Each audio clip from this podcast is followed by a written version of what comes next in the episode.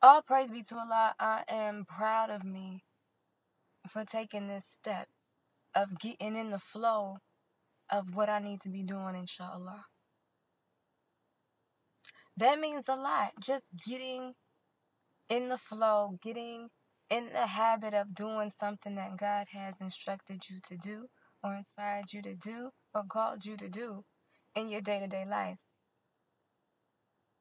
Because you can think about it forever, you can marinate on it forever, but actually going through the process, the movement, the action, the application of doing the thing.